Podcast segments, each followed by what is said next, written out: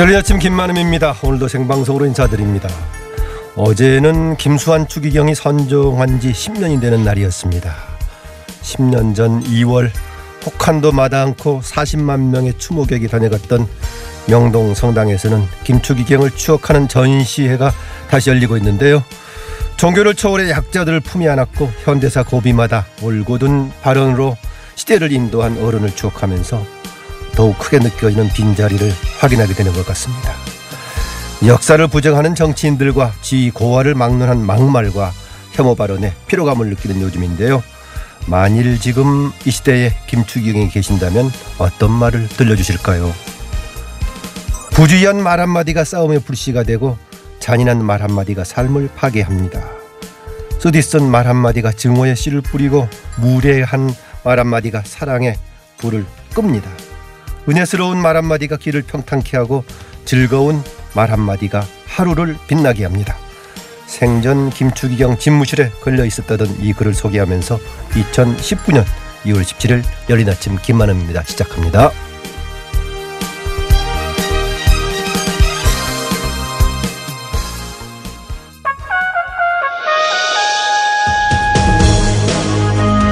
네, 도롱감개 한 주간의 정치권 소식 정리하는 시간입니다. 정치토크 여대야 사인 사색 함께하실 패널 네 분 소개해드리겠습니다.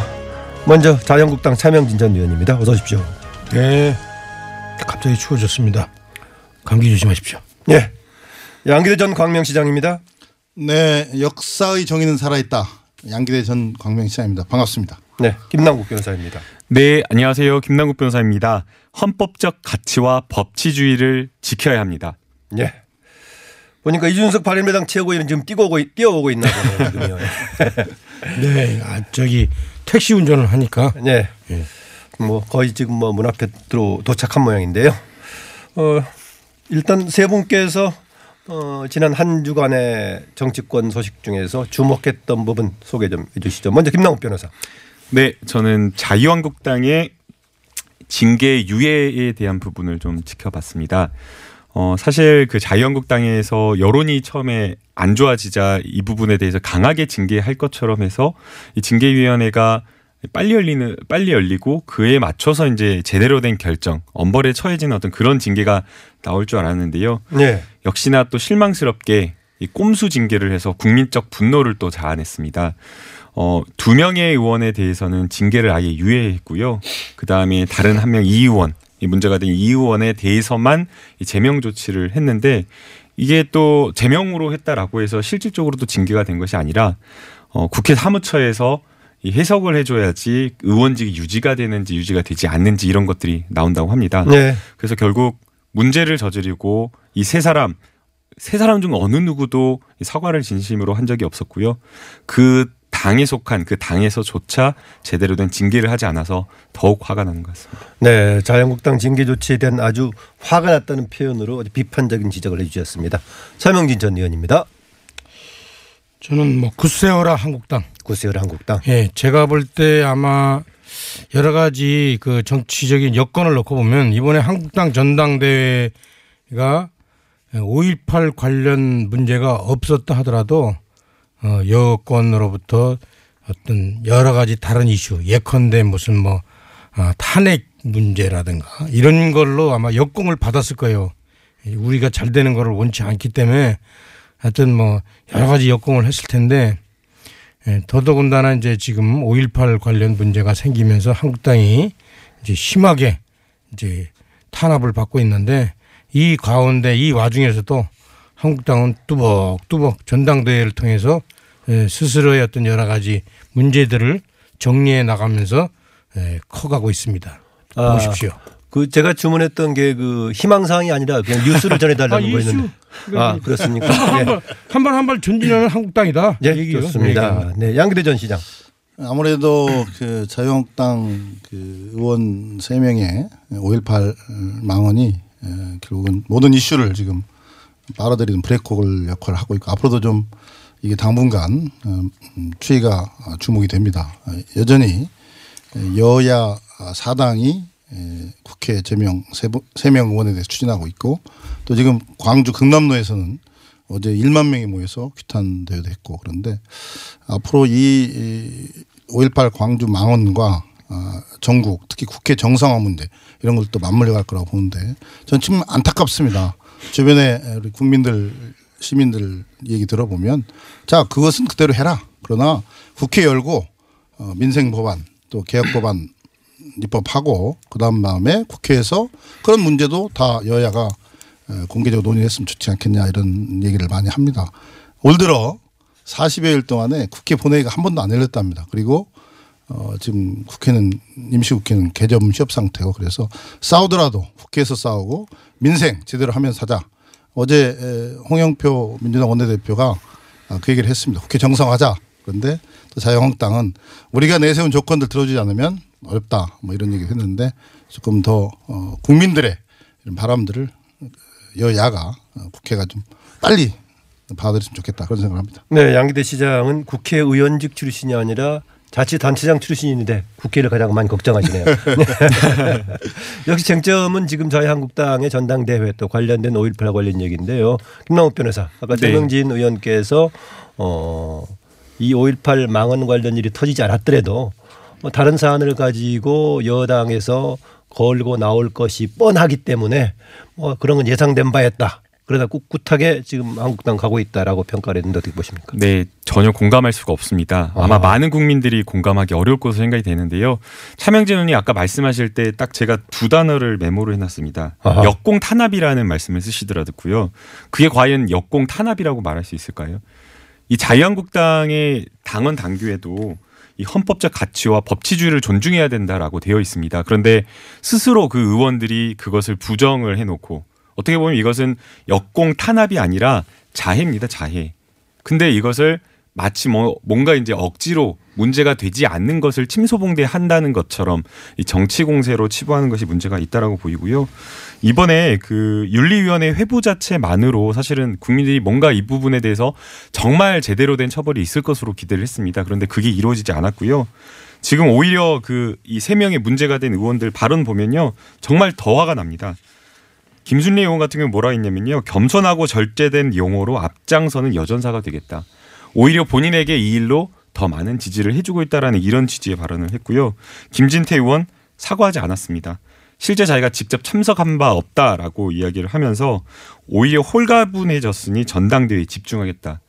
이런 식의 오히려 국민적 분노, 비판을 수용하지도 못하고 진심어린 사과도 하지 않는 그런 상황이기 때문에 이 부분에 대해서 자유한국당에서는 좀 겸허하게 국민의 비판을 좀 받아들이는 게 필요해 보입니다. 네, 차명진 전 의원 감사합니다. 네, 많이 두드려 패줘서 이렇게 생각해요. 저는 뭐 그 일관되게 이해하는 게 어, 오일팔 광주는 민주화 운동이었습니다. 그게 이제 군사 독재 연장에 반대하는 어떤 그 한 거였고요.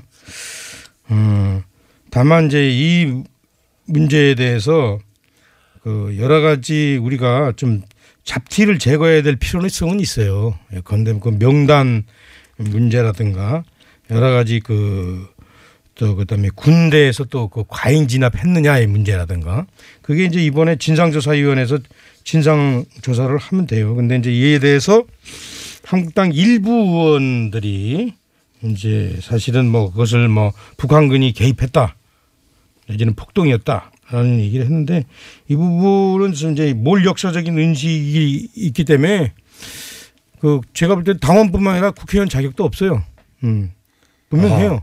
근데 이제 문제는 뭐냐, 우리가 있잖아요. 그 한번 좀 생각해 보세요. 그렇게 흥분하지 말고, 예컨대 이스라엘에서 나치 전범을 처벌할 때도 그냥 가서 쫓아가서 사, 사살해보지 않고 이렇게 데리고 와서 재판 절차를 거쳐요. 그, 그 사람들은 그거 당장 현장에서 쏴주고 싶지 않겠어요? 그러니까 이게 이제 그 소리만 인간이 문명화된 이유는 뭐냐, 이런 식의 어떤 그 소리 공감의 과정 이런 것들이 필요한 거예요. 그러니까 이분들 분명히 당원 당규에 입각해서 지금 징계 절차를 취하고 있어요. 그러니까 차 의원도 개인적으로 보기에는 국회의원 감도 안 된다라고 보시나요? 아 그럼요. 아하, 네. 예, 알겠습니다. 제가 뭐, 저는 뭐 다른 곳에서도 얘기하고 있고, 예. 누차 얘기하고 있어요. 거기는 기본적으로 세 사람이 포함, 포함되나요? 아, 그거는 또 달라요. 아. 좀 얘기를 좀 해볼까요? 네, 하십시오. 예. 그러니까 제가 제 개인적인 판단입니다. 그러니까 이제 그 부분에 대해서는 당 윤리위원회에서 좀 더 어, 어, 저 면밀히 검토를 해봐야 되겠지만, 음, 아시다시피 김진태 의원은 그 부분에 관해서 자기가 어떤 단정 오일팔과 관련된 성격 규정을 하진 않았어요. 예, 일정하게 자기는 플랫폼을 제공했을 뿐이다. 그런데 물론 제 생각엔 그것도 부적절해요. 하지만 이 사람이 특별하게 뭐 성격 규정을 안 한 마당에 성격 규정을 했는 거 있으면 한번 저 본인들 한번 대보세요. 예. 그래서 이 부분에 대해서는 좀 달리 봐야 된다 생각하고, 또 하나는 분명하게 얘기하는 거는 우리가 당원 단계에 입각해서 지금 그분들에 대한 징계 절차를 취하고 있는데 뭘 그거 갖고선 지금 보면은 제가 볼 때는 오히려 저 그러다 보면은 더 진짜 야 이거 너무 너무한 거 아니야?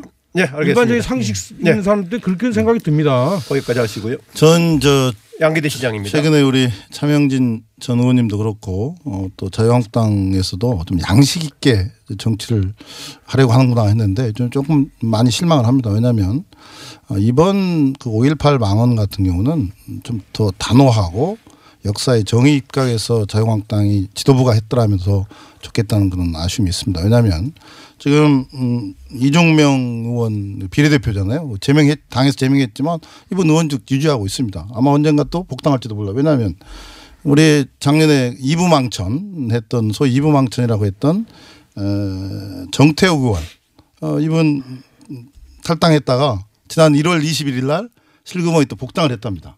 그래서 뭐 그런 하나의 요식행위가 아니겠나 그런 의구심이 있고, 또 한 가지는 아직 뭐 이제 탈당 자체도 제명 자체도 확정은 안 된 거죠. 네, 그러나 네. 김진태 의원하고 이제 그 김순례 의원 같은 경우는 앞으로 이제 전당대회 끝나고 여러 가지 징계 절차를 한다고는 하지만 그것을 제대로 하리라고 믿는 사람들이 몇이나 있겠습니까? 또 어, 그런 것들이 다 뒤늦게 이루어져 봐야 효과도 없을 거고, 그래서 저는 어, 요즘 여야 사당이 국회에서 세 명의 의원을 제명해야 한다는 것들이 좀 설득력이 있다 아, 그런 생각을 하고 있고, 또 한 가지는 정말 이 이런 그 역사 왜곡 폄훼란 엄청난 일들을 당규 어, 어떤 당내의 후보 선출을 한 당규 당원 이거에 따라 선다는 것도 국민을 좀 무시하는 그런 처사가 아닌가 그런 생각을 합니다. 그래서 이제라도 좀 어, 자유한국당 지도부가 좀 더 어, 현재 역사의 그런 어, 그 냉정한 그런 평가를 제대로 수용해서 어, 이 새 의원에 대해서 제대로 좀 해야 그런 주문을 하고 싶습니다. 아까 김진태 의원 예. 관련해 가지고 보니까 차명진 전 의원하고 김남국 변호사하고 해석이 다르네요. 네, 그 자유한국당에서 결국 이제 방패막이로 삼고 있는 게 당원 당규에 이 전당대회와 관련되어서 이 칠조 규정을 보면 이 후보자로 등록한 사람에 대해서 징계를 할 수 없다, 징계를 유예해야 된다라는 이 조항을 지금 들고 있는데요. 그러나 저는 이게 정말 완벽한 핑계라고 생각이 됩니다. 저도 이제 그 외부위원으로 정당의 윤리심판위원으로 활동을 했었는데요. 윤리위원회에서 징계 절차를 신속하게 결정을 하려고 하면 충분하게 결정을 할 수가 있습니다. 지금 자유한국당의 윤리위원회 규정 제이십오조를 보더라도 소명과 관련된 절차를 이 위원들 과반의 수 이상으로 투표로 해가지고 소명 절차를 생략할 수 있도록 하고 있고요. 과거에 이천십사년 오월 십칠일 날 유승우 의원이 공천 헌금을 받았다라는 의혹이 제기되자 바로 그 다음 날 의혹 제기되자마자 바로 그 다음 날 출당 공고 조치를 이렇게 의결한 적이 있었습니다. 그렇기 때문에 이 지금 이 논란이 있고 이 윤리위원회 결정까지 시간이 나오는 그 사이에 한 오륙일 정도의 시간을 줘가지고 이 후보자를 등록하도록 그냥 방치한 것 아니냐. 그러니까 이것은 아예 자유한국당의 지도부가 면피를 하려고 꼼수 징계를 한 것이다라고 이렇게 평가할 수밖에 없을 것 같습니다. 음. 이제 남의 당 남의 당 당원 당규를 이렇게 상세하게 해석해 줘서 고마운데. 네, 차명진 전 의원입니다. 그 그런 식이면은 우리 저 김남국 변호사 당장 나가서 우리 한국당 당헌 당규의 그 위헌 소송을 하세요. 예. 우리 당헌 당규에 대해서 분명히 그 구조를 갖고 모두가 동의하는 식으로 그 이렇게 해석을 해서 그것을 규정을 적용을 했는데, 지금 양기대 시장도 그 얘기하는 거 아니에요. 그 당원 당규대로 하는 것에 좀 성에 차지 않는다. 이런 정도 얘기해야지 그걸 자기들 마음 자기 마음대로 이렇게 해석해가지고. 응? 아, 저는 해석을 네. 한 게 아니고요. 충분하게 바로 빠른 결정을 의사결정을 할 수 있었는데 그것을 피했다, 일부러 피했다 그렇게 평가를 하는 겁니다. 네, 그렇게 알겠습니다. 얘기하면은, 네. 예? 그러니까 그렇게 얘기하면은 에, 이 사실은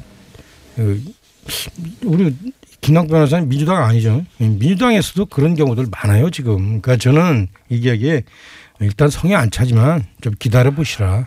네, 지금 그 이준석 최고위원 오늘 아침에는 운전 안 했죠? 했습니다. 아, 그랬어요? 그런데 네. 어떻게 시간을 좀 못 맞췄습니다. 예, 예, 죄송합니다. 지금 그 어 돈 벌라고 그냥 또 저 조금 먼데 갔구나. 자유한국당의 예, 그 사면에 대한 징계 관련 논란이 있었는데요. 예. 이준석 최고위원 입장을 듣고 주제를 넘어 넘기겠습니다.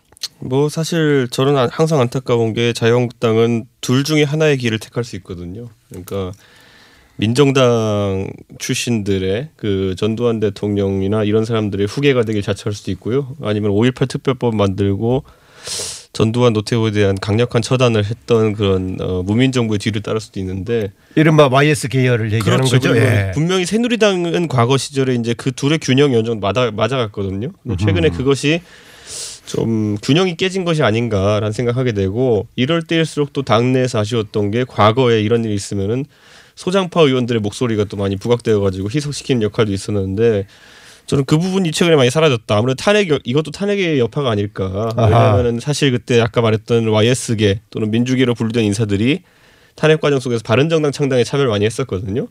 그러다 보니까 그분들이 복당을 한 뒤에도 이제 세력이 좀 과거에 미치지 못하고 그러다 보니까 이런 이슈에 대해서 언급하지 못하고 또 배신자 프레임을 엮고 이러다 보니까 저는 당내에서 그 어, 균형이 깨진 게 지금 이런 식의 결과로 나타난 것이 아닌가 하는 뭐.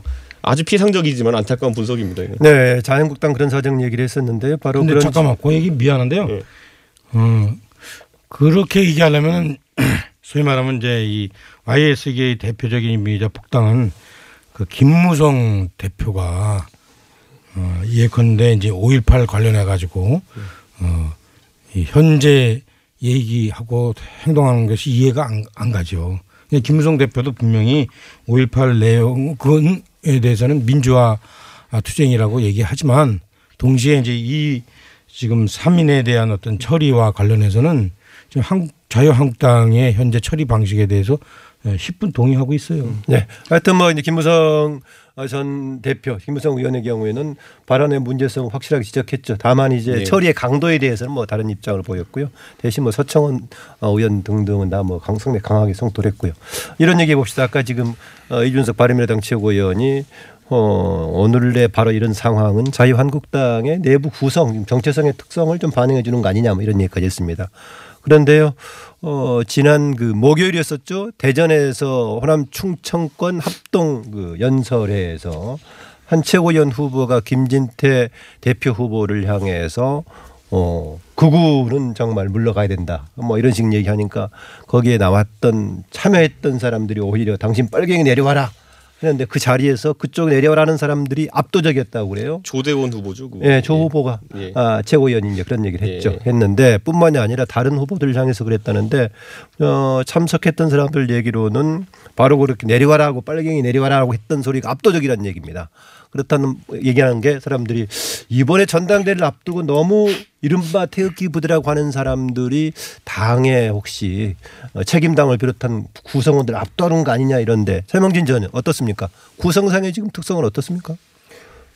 그 보면은 전당대회 한 만 명 예. 갑니다. 근데 이제 지금 태극기 부대는 우리가 참 연구 대상인데 이분들이 지금 예컨대 어, 처음에 시작할 때는 박근혜 대통령 탄핵의 어떤 반민주성 얘기를 하다가 최근에 어느 순간 이렇게 보니까 그 지만원 씨 얘기에 어떤 상당 숫자가 넘어가서 어, 그 얘기를 어떤 자신들의 중요한 얘기로 지금 삼고 있어요. 그래서 그런 게 좀 저는 상당히 그 안타깝고 어, 그리고 이분들이 이제 또 어, 뭐 아시다시피 김진태 의원을 어, 어, 어떤 손잡고 예. 어, 한국당에 또 입당을 해서 지난번에 김진태 의원 그 어, 어떤 출범식 할 때 그냥 국회 의사당 광장을 확 메워가지고 어떤 그 힘을 과시했는데 아 그러면 그, 그분들이 지금 자유한국당의 중심 세력이 돼 있나요? 그렇진 않죠. 소, 목소리 큰 소, 소수죠. 그러니까 자꾸 이제 저하고 그 그분들하고 자꾸 갈라치기 하시지 마시고요. 하여튼 이제 그 하여튼 그 그분들은 소수인데 목소리 크다. 예. 근데 하여튼 그분들이 지금 어, 한국당에 들어와서 한국당 전체가 그분들하고 다름에도 불구하고 이제 좀 많은 부분들 오해를 받게 하고 공격을 받게 하고 있다. 예. 제가 볼 때 좀 곤혹스럽지만 이게 좀 현실은 현실이에요. 근데 현실이고, 어, 제가 볼 때는 아마 전당대회가 좀 지나면 예. 이분들 또 다시 자기 자리로 돌아가지 않을까 이런 생각은 듭니다. 예, 김남국 변호사 어떻습니까? 어, 이게 저도 차명진 의원님 말씀에 일부 공감을 합니다. 그러니까 이분들이 자유한국당의 뭔가 전체를 차지하고 있거나 뭐 자유한국당의 생각을 대변한다라고 생각이 되진 않고요. 그런데 이렇게 분위기를 혹시 주도할 여지는 있지 않나요? 네, 그럴 가능성이 예. 높다 보이고 결코 이분들이 자유한국당을 대표해서도 안 된다라고 생각이 됩니다. 지금 자유한국당의 책임당원 숫자가 한 삼십삼만에서 삼십사만 정도 그 정도 예. 된다라고 하는데 지금 실제 김진태 의원이 뭐 삼만 당원의 입당원서를 뭐 이렇게 전달했다라고 했는데 정말 삼만 당원인지는 좀 확인을 해봐야 될 것 같다는 생각이 들고요. 예. 만약 그 말이 사실이라고 하더라도 이 책임 당원의 십분의 일 정도 수준이고 그리고 과연 그분들이 이번 전당대회 투표할 수 있는 권한을 가졌는가. 음. 책임 당원이 되려면 삼 개월 이상의 당비를 납부하는 등의 그런 조건을 충족을 해야 되는데 이번에 막 입당을 했다라고 한다면 그 조건 자체를 충족하지 못했기 때문에 때문에 목소리는 크지만 전당대회 표로서 힘을 낼 수 있는 그런 사람은 아니라고 생각하고요. 네. 그다음에 그 또 보게 되면 이번에 칠 대 삼의 비율로 전당대회가 구성이 됐다고 합니다. 그러니까 책임당원이 비율이 칠, 그다음에 여론조사가 삼 해가지고 삼천 명이 이제 여론조사에 참여한다라고 하는데요. 비율로는 삼, 그 삼으로 적고 여론조사 삼천 명이지만 삼천 명의 숫자가 실제 미치는 그 책임당원의 표심 같은 경우에는 거의 한 사십에서 오십 표 정도의 힘이 있다라고 합니다. 네. 국민 여론이 과연 어떻게 반응할지 어떻게 자유한국당에 대해서 전당대회에 투표할지를 생각을 하면 더더욱 이 태극기 부대의 이 표심의 목소리는 작아질 것으로 생각이 됩니다. 저는 뭐 김진태 의원이 확보한 그 아주 결속력은 높지만 수는 아주 많지 않은 집단이 전당대회 현장 분위기를 상당히 흐트려 놓을 가능성이 있다라는 생각하는 게 분위기를요. 네. 이 과거 이제 새누리당 때부터 이준석 최고위원입니다. 보수 정당의 이 전당대회는 생각보다 모바일 투표에 대한 적응성은 좀 떨어집니다. 음. 대신에 이제 좀 현장 대의원들의 그 투표에 영향을 많이 주거든요. 그런 것들이. 그렇기 때문에 제가 솔직히 말씀드리면 이정현 대표가 선출될 때 그때 주호영 원내대표랑 붙었었거든요. 근데 그때 참 보면 구도상 세력상 조직상으로는 김무성 대표의 지원을 받은 그 주호영 후보의 우세가 점쳤는데 현장 가보니까 분위기가 뭐 이정현 대표가 엄청난 연설로 이렇게 끌어가지고 제이원 투표를 거의 독식했던 적이 있거든요. 근데 그것처럼 이번에도 현장에서 지금까지 있었던 그 합동 연설의 모습을 보면은 현장에서 상당히 김진태 후보를 지지하는 그 태극기 부대의 그 장악력이 커 보였거든요. 아까 말했던 조대원 후보도 제가 처음부터 그 말하는 걸 다 봤는데 처음에는 별로 격정적이지 않았어요. 근데 막 자꾸 뭐 내려와라 뭐 이런 식으로 하니까 열받아가지고 김진태 데리고 전부 다 애국당 가십시오 뭐 이런 식으로 나온 거거든요. 그러니까 저, 그러다 보니까 상당히 현장에서는 변수가 될 수 있다. 그리고 실제 대의원들 같은 경우에는 또 그런 부분에 많이 영향을 받는다. 그렇게 네. 생각하고요. 아까 대신 김남국 변호사 말한 것처럼 삼십 퍼센트의 여론조사에 있어가지고는 결코 이런 태극기 부대가 뭐 아주 주류 지지층으로 자리 잡지 못할 것이다. 그래서 오히려 이번에 당심과 민심의 좀 괴리가 좀 나타나지 않을까 하는 좀 생각을 하게 됩니다. 네, 아니, 저는 동의하지 않는데요. 양기대 시장 얘기죠. 황교안 그 후보의 그 대세에는 뭐 큰 영향은 없으리라고 보는데 다만 어, 태극기 부대가 어, 자유한국당의 전당대회에서 어, 겉으로 드러나는 핵심적인 변수 중에 하나가 됐다는 것이 좀 가슴이 아플 뿐입니다. 왜냐하면 어, 이 자유한국당 전당대회가 그래도 국민들의 좀 시선을 끌고 또 국민적 관심을 받을 수 있게 하기 위해서는 뭔가 좀 치열한 보수 논쟁도 하고 뭐 그래야 하는데 이게 태극기 부대 탄핵 뭐 그런 오일팔 망언 이런 그런 수준에서의 이 전당대회가 되고 있다는 것이 좀 좀 안타깝습니다. 우리 저 차명진 전 의원 늘 희망을 갖는데 그 희망이 조금씩 조금씩 사라지는 것 같아서 제가 더 안타까울 뿐입니다. 아유 걱정해 주셔서 감사한데요. 근데 제가 한 가지 물어보려고 네. 어제부터 생각했는데요. 어제부터요? 자유한국당 그 당사에는 그 저 대통령 그 사진이 누구 누구가 걸려 있습니까? 저 미안하지만 새로 이사 갔는데 안 가봤는데. 그래도 옛날부터는 걸려 있을 거 아닙니까? 네. 네, 그 뭐 다시 한번 누구한테 확인해 보기라고 잠시 쉬었다가 하겠습니다. 지금 여러분께서는 정치토크 여대야 사인사색 차명진 전 의원, 이준석 바른미래당 최고위원, 양기대 전 광명시장, 또 김남국 변호사와 함께하고 계십니다. 깊이 있는 뉴스, 명쾌한 분석. 여러분께서는 지금 열린 아침 김만음입니다를 듣고 계십니다. 네, 앞서서 자유한국당 오일팔 망언 관련 얘기하고 전대 마무리인 얘기했었는데요. 어, 최근에 이 일이 벌어지기 전에 자유한국당 어, 탄핵 이후로 최초로 지금 혹시 삼십 퍼센트를 넘어서지 않나라고 할 정도로 꾸준하게 지지가 올라가는 그런 추세였습니다. 이후 나온 여론조사들에서는 다시 이제 하락했던 조사 결과들이 나왔는데, 최근의 논란 이후에 당의 국민적인 신뢰에 어떤 영향을 미칠지 이번 전당대회 관련해가지고 네 분 패널의 얘기를 한 바퀴씩 듣고 이 주제는 넘어가도록 하겠습니다. 여러분 먼저 하시겠습니까? 양기대 전 광명시장. 네, 저부터 할까요? 네.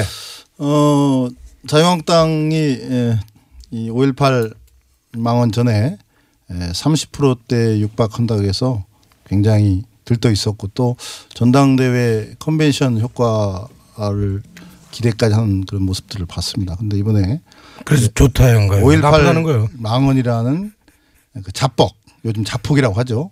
그런 것 때문에 지금 지지율이 빠지고 있는데, 아마 당분간 회복하기 어렵다는 게 제 판단이 되냐면, 이 제가 아까 왜 차명진 전 의원님한테 자유한국당 당사에 그 전 전직 대통령, 대통령 사진 누가 걸리냐 물어봤는데, 자, 김영삼 전 대통령 사진은 걸려 있다는 것을 제가 여러 경로를 통해서 확인했습니다. 그렇다면 어, 김영삼 전 대통령 아, 김, 아들 김현철 씨가 내려달라고 얘기했죠. 예, 내려달라고 했는데, 네. 그렇다면 어, 그 김영삼 전 대통령께서 오일팔 광주 민주화 운동을 인정했고, 또 오일팔 특별법까지 만든 분이고, 또 이번에 김현철 씨가 사진을 내려달라는 이유는 더 보수화되면 우리 그래도 어, 보수의 그 정통 개혁 보수를 주장했던 김영삼 전 대통령의 그런 정신을 이어갈 수 있는 정당이 아니기 때문에 그렇다 이렇게 했는데, 그렇다면 저는 이렇게 봅니다.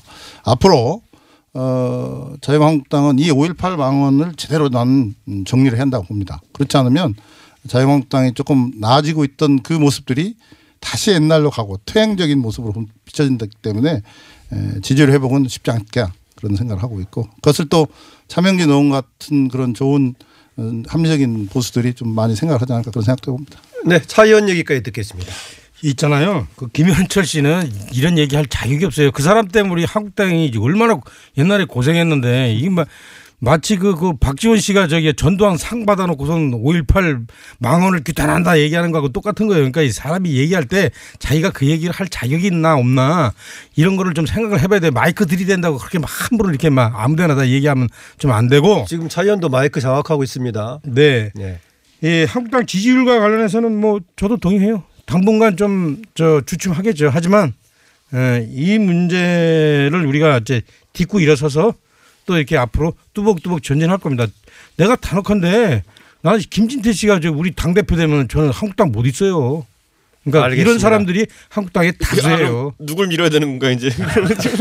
아, 근데 또 이런 얘기는 또 있더라고. 좀 이렇게 참 민주당 쪽에서 좀 이렇게 상당히 계산을 많이 한 것 같은데, 황교안 씨도 자꾸 이렇게 같이 몰아붙이려고 그러는데 잘 안 되는 것 같아요. 그러니까 황교안은 반공이거든. 반민주는 아니고. 근데 이렇게 몰아붙이려고 그러는데 잘 안 될 것 같아요. 그거는. 네. 다른 두 분 한 십 초 정도만 관련 얘기 마무리 좀 해주세요. 네. 그 티케이의 민심이 중요하다라고 하는 이유가 있습니다. 이 자유한국당이 책임당원의 삼분의 이를 차지하고 있기 때문인데요. 이번에 여론조사 결과를 보게 되면 티케이 지역에서도 굉장히 많은 폭의 큰 폭의 지지율 하락이 있었습니다. 그것은 그만큼 이번에 자유한국당의 오일팔과 관련된 망언에 대한 평가라고 보이고요. 결국 이렇게 계속 이런 문제가 터져 나오는 것은 제대로 된 진상조사와 처벌, 그리고 관련자들의 사과가 없었기 때문으로 생각이 됩니다. 거기에 하나 더해서 제대로 된 역사교육까지 함께 가야 된다라고 생각이 됩니다. 잠깐만, 네, 미안한데요. 그러니까 김남국 변호사도 지금 말을 할 때 조금씩 좀 이렇게 스스로 자기가 좀 절제를 해야 되는데, 이렇게 보면은 자유한국당의 망언 이런 식으로 그냥 다 몰아붙이더라. 예. 예, 아주 그렇게 해서 뭐 낙인 찍기에서 득이 될 것 같아요. 그러니까 우리가 서로가 서로가 절제하고, 저기 차 의원님도 절제 부탁드립니다. 예. 저는 결국 이제 이준석, 최고 이준석 최고가 좀 가만히 있어서 제가 대신했습니다. 예. 예. 삼십 퍼센트 정도까지 이제 육박했다는 거는 자유한국당이 다시 한번 수권 세력으로서의 기대감을 얻고 있었다 이렇게 볼 수 있었을 텐데, 수권 세력이 되려면 이런 것에 대한 위기 대응 능력까지도 유권자들이 평가합니다. 이번에 예. 아까 김남국 변호사 말한 것처럼 주요 지지 기반인 티케이나 피케이에서도 민심 이반이 있었다는 거는, 야 저렇게 가다 또 나중에 선거 때 결정적 실수 한번 하는 거 아니야? 이런 어떤 위기 관리 능력에 대한 그 부분이 상대적으로 좀 이번 지적받은 게 아닌가 생각합니다. 네, 어, 이번에 이 주제를 좀 다뤄보겠습니다. 문재인 대통령 그 지난 십오일 열린 국정원 검찰 경찰 개혁 전략회의에서 이런 말씀을 하셨죠. 권력형 비리나 정경 유착 비리가 문재인 정부에서 단 한 건도 없었다. 어, 권력기관 견제와 균형을 강조했는데 입법을 통해서 하자 이런 얘기했었는데. 뭐 구체적인 내용들로 검경 수사권 조정이라든가 공수처 설치 관련 얘기가 포함이 돼 있죠. 이거 어떻게 봐야 되는 거겠습니까? 먼저 어, 김남국 변호사가 변호사니까 먼저 하십시오. 네, 이제 저희가 오늘 이 자리에서 이야기할 게 문재인 대통령의 그 워딩 한마디, 권력형 비리가 없었다라는 이야기로 가버리면 정말 논의가 소모적으로 아무 쓸데없는, 정말 아무 도움도 안 되는 논의가 돼버리고요. 그거는 이제 패널들이 알아서 선택할 문제고요. 문재인 네. 대통령이... 미리 실드를 치시는구만. 네. 그래서 이제 거기에 대해서 언급하고 싶진 않고요. 네. 이번에 문재인 대통령이 직접 회의를 주재를 하면서 개혁 입법을 서둘러 달라라고 한 이유가 있었습니다. 어, 많은 국민들이 촛불을 들어서 정권을 교체하고 박근혜 전 대통령을 탄핵을 했는데 실제 관련자들에 대해서 많은 수사가 있었지만 제도적으로 개혁이 된 것이 하나도 없습니다. 네. 검찰을 개혁을 해야 된다. 이천십칠년도 오월에 그때 우리가 대선을 투표하면서 여론조사를 함께 했는데 국민들이 그때 가장 바라는 게 뭐였느냐라고 하니까 일 위로 꼽은 게 경제 문제가 아니라 검찰 개혁이었습니다. 네. 그 당시만 하더라도 그렇게 그만큼 국민들이 검찰을 개혁해야 된다, 사법부를 개혁해야 된다라고 했었는데 이루어진 게 하나도 없습니다. 검경 수사권 조정 이야기 됐지만 안 됐고요. 또 고위공직자 수, 고위공직자 비리 수사처와 관련되어서 두 번이나 법안이 제출되었는데도 불구하고 통과가 안 됐고, 또 국가정보원 국정원에 대한 개혁도 있었지만 하나도 이루어진 게 없습니다. 그래서 이번에 지금 삼 년 차를 맞이하는 문재인 대통령이 직접 개혁 입법을 촉구를 하면서 이 법으로 입법으로 통과시키지 않으면 이 정말 이 사법개혁 할 수가 없다, 되지 않는다라고 하면서 간절한 절박한 마음에 나온 것으로 생각이 됩니다. 이, 이 발언을 보면서 놀랐던 게 뭐냐면요, 집권 삼 년 차에 도덕적으로 이렇게 자기 정부를 강조하는 거는 엠비도 했어요. 우리가 참 기억하는 엠비가 우리는 도덕적으로 완벽한 정부다라는 발언을 삼 년 차 했거든요. 그게 근거가 뭐냐면은 지금까지 삼 년 차가 될 때까지 아무도 권력형 비리로 구속된 사람 없고 하기 때문에 우리는 도덕적으로 완벽한 정부다라고 했거든요. 그러니까 그거랑 전혀 뭐 자꾸 하나까지 똑같은 그런 발언이다 저는 이렇게 생각하고요. 이미 삼 년 차인데 박근혜 정부도 삼 년째까지는 권력형 비리로 구속된 사람 없었어요. 그러니까 권력형 비리 아니면 정권 유착 비리라는 것이 있었는지 없었는지는 별개고, 세상에 드러나는 것은 정권의 힘이 빠지고 이러다 그대로 갔다 나중에 정권 바뀌어서 이게 치료받으면 더 크겠다 싶으면은 폭로하는 사람들이 생기기 때문이거든요. 그런데 지금 상황에서 삼 년 차 그 폭로할 거리가 좀 있다고 보세요? 저는 지금 당장 보세요. 권력형 비리 중에 예를 들어 환경부 장관 최근에 조사받은 거 있죠. 그런 것들 그런 것들 권력 비리 수사 중인 사안이고요. 이거 제 생각에는 이제 가려질 거로 보이는데, 이런 것들 지금 수사받는 사건이 있는 상황 속에서 단언해가지고 우리는 권력형 비리가 없다라고 하는 거, 엠비가 우리는 참 도덕적 정부라고 했던 거랑 자꾸 하나까지 똑같습니다. 지금 상황과 시기와. 예. 네, 이준석 바른미래당 최고위원이었습니다. 예, 저는 딱 하나만 더 지적할게요. 참 문재인 대통령이 이런 얘기했어요. 권력기관이 일본 순사가 어? 칼차고 어? 시위하는 것 같이 행동한다. 그러면 제가 한번 대묻고 싶어요. 그 한번 우리 양기대 시장 그 문재인 대통령 소통이 되면은 한번 여쭤보세요. 그러면 지난 문재인 정부 이 년 동안은 그러면은 어떻게 된 거야? 이 년 동안도 지금 칼차고 저 순사처럼 행동 행동했다는 건데 검경이. 그러면 이거를 어떻게 해야 될 거야 이거를? 그러니까 아니 그러면 진짜 그게 문제였으면은 임기 초에 하든가. 시컨 한 이 년 반 동안 시컨 이용해놓고 인제 와가지고 우리를 폐기시키려고 그래?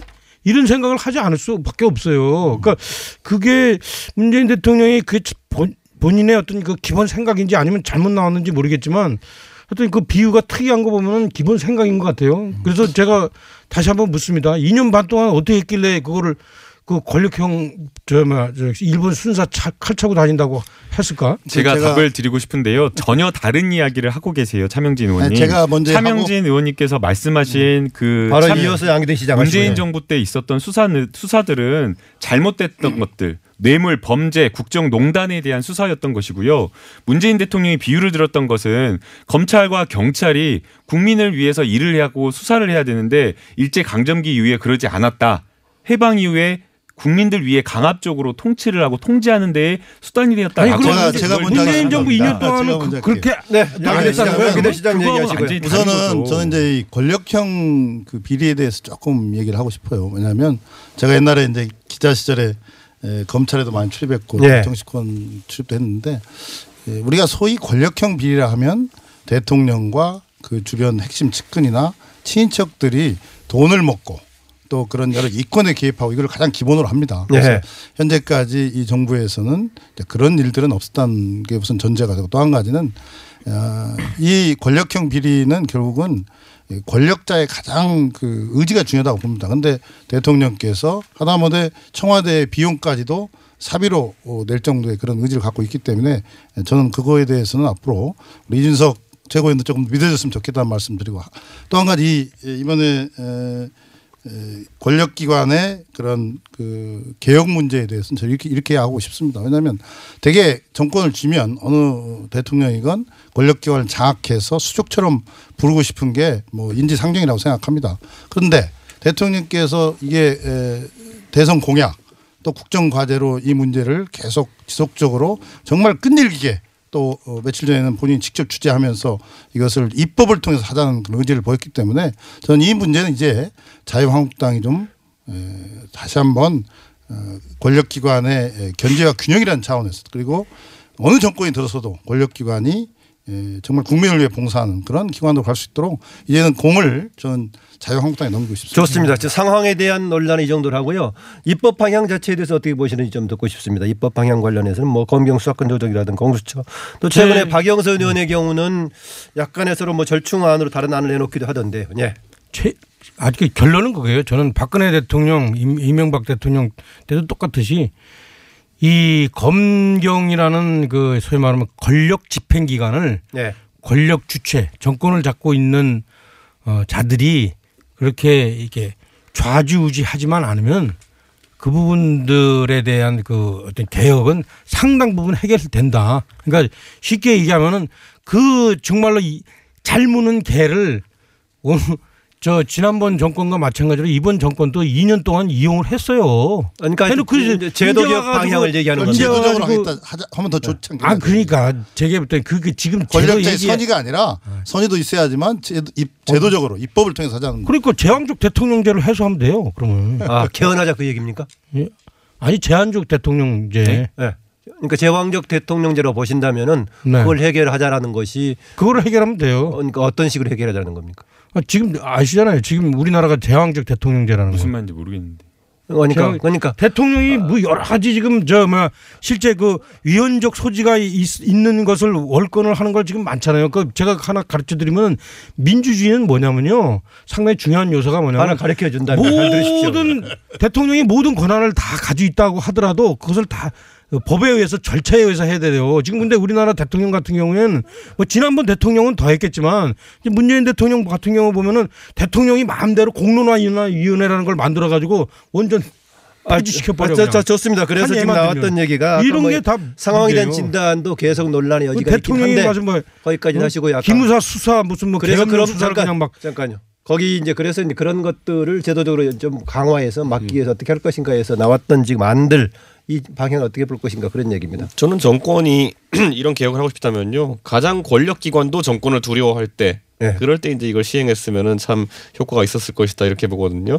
그러니까 집권 일, 이 년 차죠. 그 네. 안에서 어, 검찰에 대해서 우리는 강력한 개혁을 하겠다. 그래서 모르겠는데 지금 정권 같은 경우에는 검찰을 개혁하겠다 해놓고 소규모 개혁을 하면서 이제 자신들의 입맛에 맞게 우선 개혁을 해놓은 상태예요. 지금 보면 예를 들어 중수부 폐지하고 이런 것부터 시작해서 그런 상황 속에서 하나의 어떤 체계를 만들었어요. 이미 뭐 윤석열 지검장을 정점으로 하는 그런 체계를 만들어놓은 상태에서 중수부 폐지는 이번 정부에서 한 게 아니죠. 예. 그러니까요. 그런데 예. 그 이번에 체계가 잡히면서 중앙지검장을 윤석열 지검장으로 하면서 그 체계가 잡힌 거잖아요. 저는 그 안에서 이 틀 자체를 또 한번 깨는 것 자체가 지금 새로 구성된 조직의 반발을 살 수가 있다는 생각을 하게 되고요. 아, 그러니까 정권 초기에 있어야 됐다. 그러니까 그 정, 정권 초기 아예 좀 제가 봤을 때는 이번 정부가 인수위도 없이 출범하다 보니까 다소 그런 준비가 부족할 수도 있겠지만 집권 일, 이 년 차에 그걸 좀 끝내놨어야 되는 겁니다. 그런데 지금 상황에서 아까 차 의원님 말한 것 중으로 좀 동감하는 거는 이번 정부의 정권의 검찰은 상당한 실적을 냈어요. 적어도 그 분야에 있어서는 적폐청산이라고 하면서 어 이제 보수 쪽 인사들 잡아놓고 하는 거 상당한 실적을 냈기 때문에 이들이 이것에 반발해서 야 우리는 잘했는데 왜 우리를 그럼 개혁하냐라고 했을 때 이것 또다시 그들의 반발 논리가 되는 겁니다. 네. 저는 지금까지 그러면은 한번 묻고 싶은 게 뭐냐면은 문재인 정부는 지금 이제 검찰을 개혁하겠다고 하는 것은 물론 시스템적으로 바꾸겠다는 거지만은 이번 정부 들어서 문재인 정부가 사실상 지휘 감독한 검찰이 일을 잘했다고 보는 것인지 잘못했다고 보는 것인지 평가를 우선 해야 되는 거거든요. 개혁의 대상으로 삼으려면은 예. 못했다는 평가가 우선해야 되는데 저는 그걸 지금 하는 순간 기존 조직의 반발이 장난 아닐 거라 봅니다. 네, 그러니까요. 지금까지는 이준석 바른미래당 최고위원이었고요. 네, 네, 김남국 변호사입니다. 그 검찰이 지금까지 문재인 정부 들어서 수사를 잘했냐 못했냐 이거 가지고 이제 사법 개혁을 하, 하는 어떤 필요성에 대한 그 필요성이 된다라고 보이진 않고요. 문재인 대통령이나 문재인 정부에서 결국 하려고 하는 것은 정권이 바뀌는 거에 따라서 검찰의 성격이라든가 검찰의 본질이 달라져서는 안 된다라는 겁니다. 검찰과 경찰 이 권력기관은 국민들을 위해서 오히려 그 권력을 견제하고 감시하는 그런 역할을 해야 된다라고 하는 거고요. 앞서 양기대 시장님께서 말씀하신 것처럼 선의만으로는 안 된다는 겁니다. 문재인 대통령 좋으신 분이 오면 이런 일이 없지만 또 다른 나쁜 사람, 악의를 가진 대통령, 권력을 장악하려고 하는 사람이 오면 그게 안 된다라는 거죠. 그래서 이번에 개혁하려고 하는 그 방향을 보게 되면 권력기관끼리 서로 이 권력이 집중되었던 것을 분산시키고 그리고 그 권력 기관끼리 견제하고 감시하고 감독할 수 있는 그 시스템을 만들겠다는 겁니다. 그래서 지금 수사권 같은 경우에는 검찰만 수사를 하도록 되어 있었는데 그 수사권을 조정해가지고 검찰과 경찰이 할 수 있도록 그래서 수사권을 폐지하는 데 여야가 지금 이 부분은 일정 부분 합의가 된 것으로 보이고요. 네. 네. 그다음에 이제 고위공직자 비리 수사처를 설치해야 된다. 왜냐하면 검찰이 있는데 왜 하느냐라고 지금 자유한국당에서 이야기를 하지만 검찰이 지금까지 제대로 하지를 않았지 않습니까? 그래서 이게 필요하다라고 보고 있는 거고요. 그다음에 국가정보원 개혁과 관련되어서는 국가정보원이 정치에 관여하고 이 국내 정치에 대한 정보를 수집하고 또 연락관을 둬가지고 국내 정치와 무관한 어떤 여러 가지 것들을 수집하고 그러는데 그런 부분을 폐지하고 이런 부분을 따로 떨어뜨려서 경찰로 이관시켜야 된다라고 하면서 견제와 균형을 강조를 했기 때문에 이런 것들은 입법을 통해서 반드시 되어야 된다고 봅니다. 네. 저는 이제 이번에 사법농단 또 과거에 과거 정권에서 우병우 수석의 그런 검찰과 관련한 여러 가지 농단들을 보면서 국민들이 이제 이 사법개혁에 대해서 검찰개혁에 대해서 굉장한 열망이 있다고 생각합니다. 그런데 이것을 저는 결국은 여야 협상을 통해서 입법을 해야 하기 때문에 우리 여권이 어떤 안을 제시했기 때문에 이제는 자유한국당이 또 야권이 좀 더 적극적으로 임해한다는 생각을 하고 있고요. 저는 오히려 이런 얘기를 역으로 하고 싶어요. 이번에 문재인 대통령이 정부가 하고 있는 이 권력기관 개혁에 대해서 오히려 야당이 좀 적극적으로 해서 야당의 주장을 많이 담아서 이 정부가 아직도 삼 년 남았으니까 제대로 그런 어, 그 감시 견제 균형 맞추는 그런 걸 좀 발상이 전했으면 좋겠다 그런 생각을 든 역으로 합니다. 네, 이거 이제 입법화되려면 국회가 뭐 좀 열려야 할 것인데 어, 지난 일월 달에 지금 국회 보이콧을 선언했던 자유한국당 아직까지 지금 그걸 유지하고 있는 상황입니다. 그 조건으로 그 동안에 네 가지 조건을 넣어버렸다가 최근에 한 가지로 줄였는데 한 가지가 이제 손혜원 의원 관련해서 국정조사 얘기했는데 일부에서는 국회의원을 상대로 국회에서 국정조사란 말이 말이 되느냐 이런 얘기 나오고 있는데. 어떻게 지금 국회 지금 이제 열리지 못하고 어떻게 풀어야 될까? 이준석 최고위원. 저는 근데 아까 사법개혁의 의지를 밝혔으면은 어쨌든 네. 손혜원 의원에서 뭐 저희가 검찰 조사 가자는 것도 아니고 국정조사를 하자는 것에 대해 가지고 뭐 시시비비를 가리는 데 있어 가지고는 적극 협조하는 자세를 보인다. 그러면 야당 입장에서 또 어떤 사법개혁 인행을 반대할 명분 자체를 좀 잃는 거거든요. 근데 지금 보면은 잘 생각해 보세요. 손혜원 의원이 처음에 무소속으로 가겠다고 했을 때 많은 사람들이 그걸 받아들인 건 뭐냐면 아. 손혜원 의원이 여당으로서의 기득권 그리고 그 여당의 비호를 포기하고 내 스스로 담담하게 임하겠다는 의지로 받아들였기 때문에 어 그럼 좀 믿어보자라는 생각을 했던 거거든요. 그럼 지금 보면은 무소속이 된 사람인데 오히려 여당이 나서서 비호를 하고 있어요. 지금 저도 원내대표 간의 협상 얘기 들리는 걸 들어보면은 다른 건 몰라도 절대 손혜원 걱정 안 된다라는 식으로 이제 여당 원내대표가 협상에 임하고 있는데 저는 이 상황을 국민들이 이해하기 참 어려울 거라 봅니다. 아니 다 여당으로서 기득권 내려놓겠다고 해서 무소속 간 사람이 왜 이걸 지금 여당이 비호하고 있는 거지? 혹시 진짜 뭔가 우리가 뭐 잘 모르는 어떤 아주 굳, 예. 굳은 커넥션이 있는 건가 이런 생각까지 하게 되는 거죠. 그 네. 더불어민주당에서 이것을 받지 않고 있는 이유가 손혜원 의원을 비호하고 있는 것이 아닙니다. 더불어민주당에서 주장하고 있는 것은 뭐냐면 손혜원 의원에 대해서만 진상조사가 아니라 국회의원 전체에 대해서 진상조사, 전수조사를 하자는 거고 더 나아가서 이것을 바탕으로 이해충돌과 관련된 부분에 대한 입법까지 하자라고 지금 주장을 하고 있는 것입니다. 네. 여기서 마찰을 같습니다. 예, 정치는 타협의 예술이니까 잘 될 거라고 생각합니다. 예, 여기서. 아니, 이런.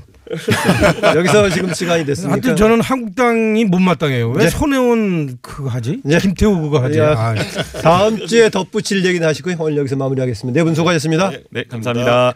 네, 현재 서울 현재 기온이 영하 육 점 육 도네요. 낮부터 평년 기온을 회복할 것으로 보입니다.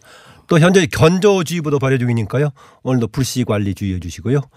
예, 랜드 벤 워머의 Just When I Need You Most 전해드리면서 열린 아침 김만원입니다. 인사드립니다. 다음 주에 뵙겠습니다.